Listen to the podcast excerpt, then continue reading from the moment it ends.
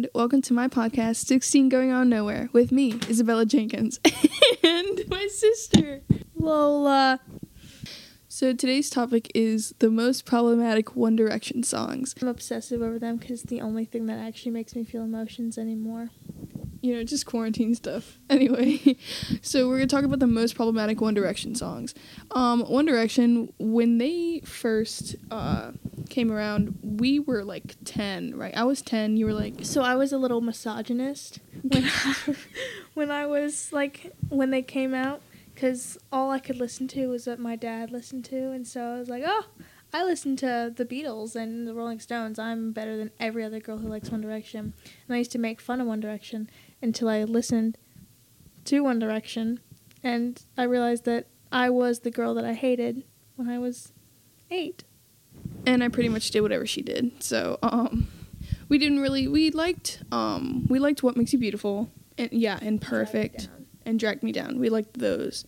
Um, and on my cousin, on the other hand, the only reason that we know we knew like they kind of existed was because of my cousin. She really liked them. I think her favorite was Niall. I think that's who it was. Mm-hmm. So, um, that's what we have. That's our personal connection with One Direction. Now, because of quarantine and because of our love for Harry Styles, I really like One Direction. Um, Lola showed me One Direction. I I was still listening to just Harry Styles, a little bit of um, Niall. Well, I mean, I listen to all of them now, like Niall, Louis, Liam, Zayn. Zayn. I mean, Harry Styles is my favorite person in One Direction. Louis is my favorite, but Harry is my favorite solo music. Right. We've been discussing, and um, if we liked One Direction at the time, and we were old enough to like be like, "Ooh, boys," um, we were trying to figure out who would we like. I think I would have liked Niall. I feel like I would have, like, at the beginning, been like a Louis girl. And then Niall would have gotten older, and I would have been like, oh, God, Niall. And then I would be like, oh, I hate Harry. Everyone likes Harry, but I'd secretly have a love for Harry. And then I'd start to like Zayn, uh, and then I'd get obsessive over Zayn, and then Zayn would leave, and I would break, and then I'd go back to Louis. Right, right. so, first up, we have Little Things. Now, in my understanding, they sang this to the Queen, and it was their choice to sing this to the Queen. So I can't explain the deep hatred I have for this song. It was written by Mr. Edward Sheeran. And I mean, it's it's cute. It's like one of those things that it meant it means well, but it was just executed terribly. It's supposed to be about like loving yourself and like not being insecure. What they decided to do was point out every insecurity anyone could ever have. Like, I mean, there's one lyric You don't ever want to know how much you weigh, you still have to squeeze into your jeans. But you're perfect to me. And keep in mind, um, most of their fan base was 13 year old girls. And from my experience and Lola's experience, she's 13 right now, um, that is the most insecure you will ever be in your life. and of course, if you have these guys who are like your boy band and you like really have a crush on them, and they're like, I mean, I mean, I guess it's fine if you're overweight. I'll hook up with you this once. I mean, I guess. like, I won't pay attention. Um, It's just, it's, the music is good, but the music video is just them in a black and white filter. music video. Yeah, it's them in a black and white filter recording the song. Oh, it was so. But I mean, the song is just. It's like the lyrics are. I know you've never loved the crinkles by your eyes when you smile. You've never loved your stomach or your thighs. the dimples in your back at the bottom of your spine. What even is that? it means like flexibility and i think it's a good thing but like of course they're like oh wait you're f- no Yeah, I don't know. It's just it's not good. The only good verse is Niall's verse. But that's he's just saying I love you and stuff. and again they sang this to the queen so um they chose to sing this one song they had to ch- they could choose anything they could have choose what makes you beautiful to the queen and they chose a song about insecurities and how they're like fine i guess They chose to sing a song about how fat the queen was instead of singing about how much they loved her. Oh, the queen of so lola what would you rate this um one through like on a scale one through ten what would you rate this problematic wise like one being least problematic and 10 being Yeah. most problematic. I'm gonna go for a solid 8.5, honestly, because this song is just so bad. I'm gonna have to agree with you. It's like a, it's on its way to a nine, but there are some parts where you're like, oh, yeah, okay, that's okay. Um, so next we have this song called "I Want." This is from their album Up All Night. How I mentioned I was a misogynist before, I was not the only one. This song is so incredibly misogynistic, but it's my favorite song on the album. the whole thing is they weren't that famous yet as a band, and this song is about how girls only want materials, just girls in general, and how they're tired of dating gold diggers as 16 year olds with a band that just started. Like the line, if I looked inside your brain, I would find lots of things clothes, shoes, diamond rings, stuff that's driving me insane. But then the line, you could be preoccupied, different date every night. I don't know. This song, it's not that. It's it's incredibly problematic. But I mean, it's just my favorite one because the beat is so good. It's like bum, ba-da, bum, ba-da, bum, ba-dum, ba-dum, ba-dum. Um, I don't know a lot about this song. All I know is the meme of Harry Styles changing it on a scale. on a scale one through ten, what would you rate this? A 7.5, honest. Uh, maybe just a 7. Because, I mean, the beat makes up for the terrible words sung. I don't want to blame it on them, but there was some lyric changes. I would rate it like a six or seven. I agree. It's a very. I'm a rock star. I'm a boy band guy. I have really big fluffy brown hair. So next song is "Come On, Come On." Now this goes on the spectrum of prob- problematicity, problematic ways. Um, it's uh, it's creepy. Yeah, it's predatory. it's like it's predatory is what it is. It's this song is terrifying. I mean, if, if this if this song was written about me, I'd file a restraining order against all of One Direction. All of them. The first lyric is the one that I came with. She had to go, but you look amazing standing alone. And the chorus sings, "Come on, come on, move a little closer now. Come on, come on, ain't no way you're walking out. Come on, come on, show me what you're all about. Yeah, I've been watching you all night. There's something in your eyes." So the song you can guess is about being at a dance club or whatever, but then just watching women. a bunch of prepubescent boys. Mm, Yes, prepubescent. Sixteen through like twenty.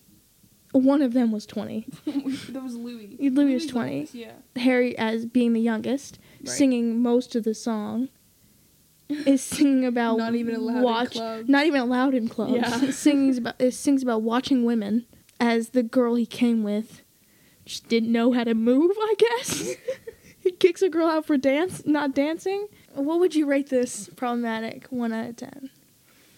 I would rate it um an eight. This is why. So I would rate it an eight because the lyrics are problematic.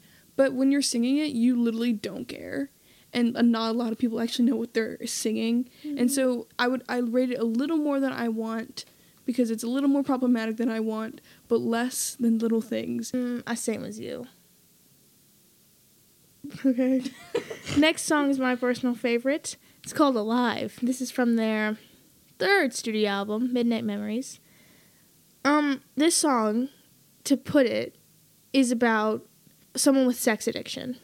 And it's not a Pretty lie. much. It's not it's not like I'm making this up. They have a sex addiction. They go to a therapist. They tell the therapist. The therapist says it's okay, and they sleep with the therapist. So they're only th- they're three albums into the, when they sing sing this song. So the first lyric is, "My mother told me I should go and get some therapy. I asked the doctor, can you find what's wrong with me? I don't know why I want to be with every girl I meet. I can't control it. Yeah, it's taking over me. I'm going crazy. Can't contain it. So tell me what I should do." She said, "Hey, it's all right. Does it make you feel alive? Don't look back. Live your life, even if it's only for tonight." So the therapist is like, "Oh." if you if you can't control your sex addiction towards other females, then you're like, it's okay. Does it make you feel good? Does sex make you feel good? Okay, it's fine.